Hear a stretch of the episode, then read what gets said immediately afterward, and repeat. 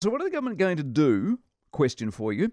When the year turns out to be one of the deadliest on the roads in years, this is uh, this is how we're tracking. By the way, this past weekend we stand now at 307 dead.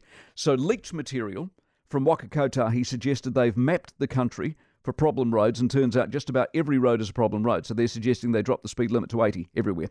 Uh, this is what happens when you reach a point where all the ideas you've tried don't work. And if 80 doesn't solve it, what will it be? 60? They're already at 30 in many downtown areas of urban New Zealand, of course, as you know. It does follow that if speed limit, I don't know, let's make it five kilometres, shall we? So that road death toll would drop, wouldn't it? How could it not? But the economic damage, not to mention the psychological impact, would far outweigh any road toll gains. But I'm assuming that somewhere between where we are now and that particular absurdity of 5Ks is where they might look to head towards. The answer is, of course, the quality of our roads. We've got shocking roads, but we don't want to spend the money. Not helped, of course, by a government that doesn't even like roads. They would far rather spend money on trains and buses that people don't use.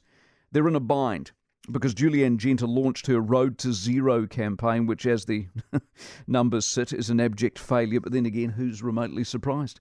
What do you reckon has been spent over the years on ads?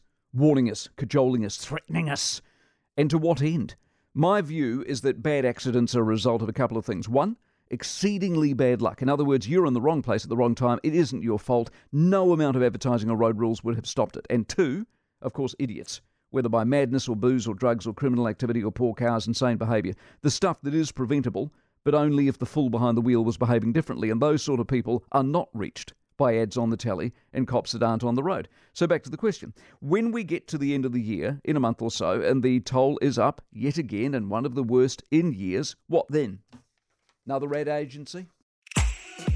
If you enjoyed this podcast, you will love our New Zealand Herald podcast, The Little Things, hosted by me, Francesca Rudkin, and my good friend Louise Ayrey. We focus on all the little things that you can do to make a positive impact on your life and to cut through the confusion from the health and wellness industry. Join us every Saturday to hear from the experts for all the tips and advice you need. Just search The Little Things on iHeartRadio or wherever you get your podcasts.